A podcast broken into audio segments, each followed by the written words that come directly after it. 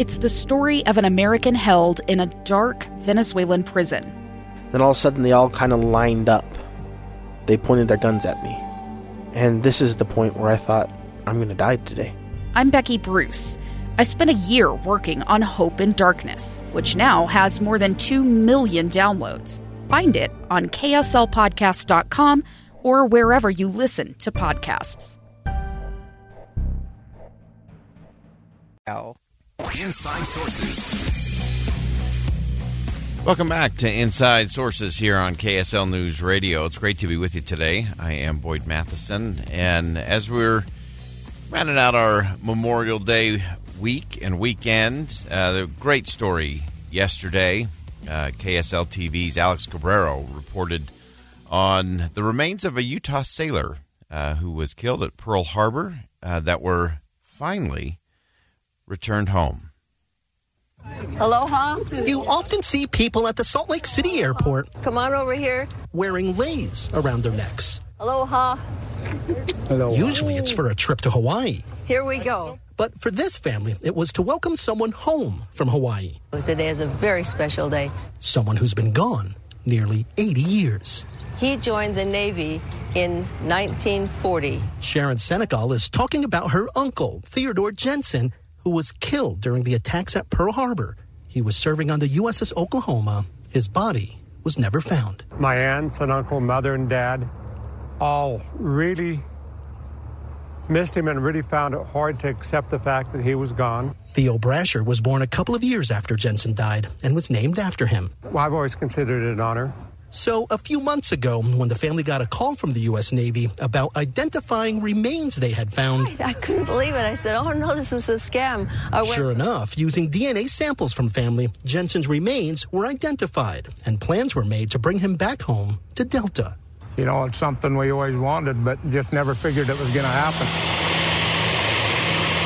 The plane carrying his remains arrived at the airport today, Do you want us on one side or the other? His family was there to welcome him home all these years Okay. later. Let's have a little word of prayer. We'll, we'll offer it. Military members coming home in flag draped caskets usually isn't a happy day, but for this family, they couldn't stop smiling. It was just an amazing feat to all of a sudden say, here he is. He's home. We don't have to worry about where he was. Did he stay on the ship? Did he get off the ship? Where was he? He's home. Such a, a great story, and uh, big thanks to our, our friend Alex Cabrero from KSL TV. Uh, can you imagine that 80, 80 years in the in the making? And the thing that's interesting to me is that you had you know parents, aunts, uncles, cousins, all of those uh, for all those years where there was just uncertainty. Where you know did did he get off the ship? What happened next? Uh, how did that all take place? And to kind of finally get that closure i think is is such an important thing for that family. And it it does remind us that not everything is is as it seems. Uh, you could have say well it was it was very clear they received you know notice but of course first they received notice that he was missing. Uh, and it wasn't until some time later that they were notified that uh, that he was killed uh, at Pearl Harbor in 1941 and so that uncertainty, and we think about uh, the uncertainty that uh, happens to a lot of our military families, uh, not just when a loved one is is killed or dies in action, uh, but for those that that survive and have really long roads ahead. Uh, uncertainty is a is a challenging thing for so many of us to deal with, Uh, but I think for our military families, especially, that can be a really haunting thing uh, and a draining thing. The mental gymnastics of all of that, of the unknown, of what happened, what were those final moments, were they alone? All of those are really, really hard questions to grapple with.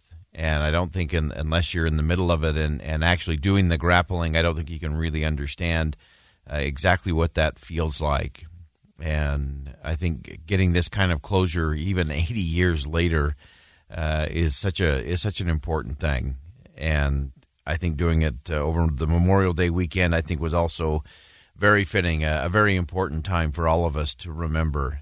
And that is such a critical word. You've heard me say it on this program before that a society that loses its ability to remember uh, is in danger of losing a great deal more. And when we talk about remembering, we're not just talking about the good things. Uh, in fact, coming up here at the top of the hour 205, we're going to get into some of that remembering that's a little harder.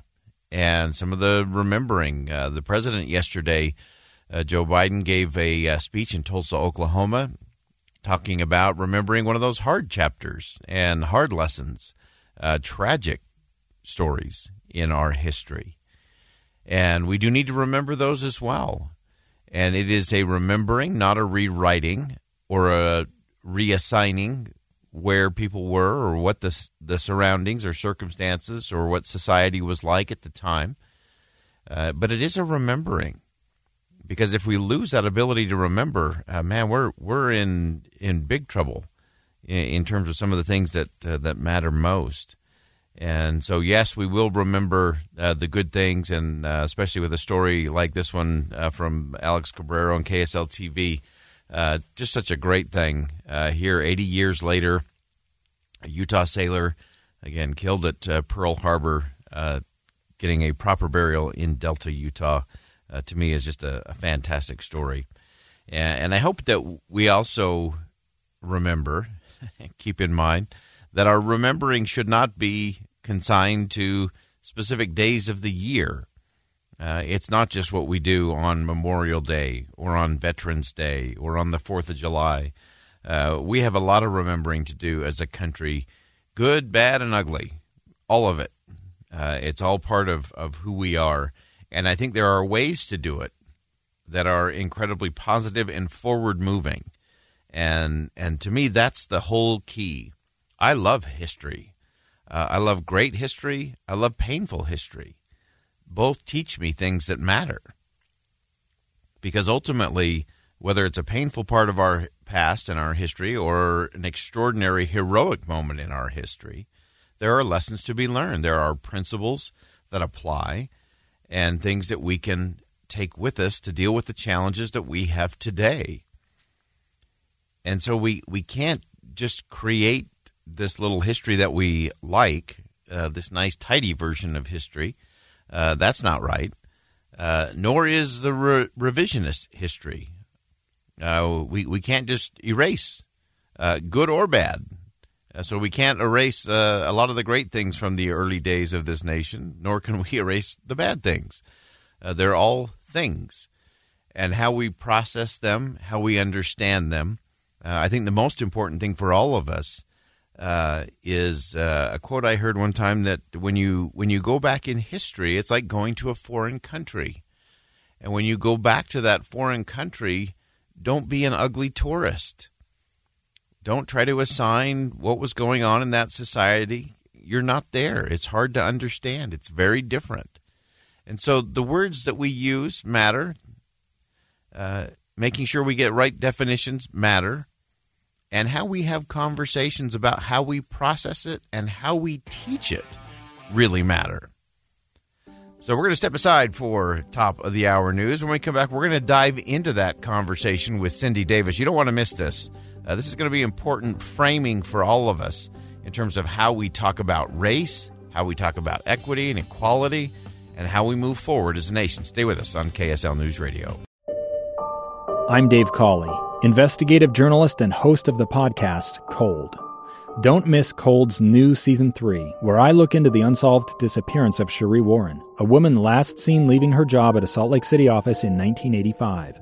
Police cast suspicion on Sheree's estranged husband and boyfriend, but never made any arrests or recovered Sheree's remains. Find Cold Season 3, The Search for Sheree, anywhere you get your podcasts.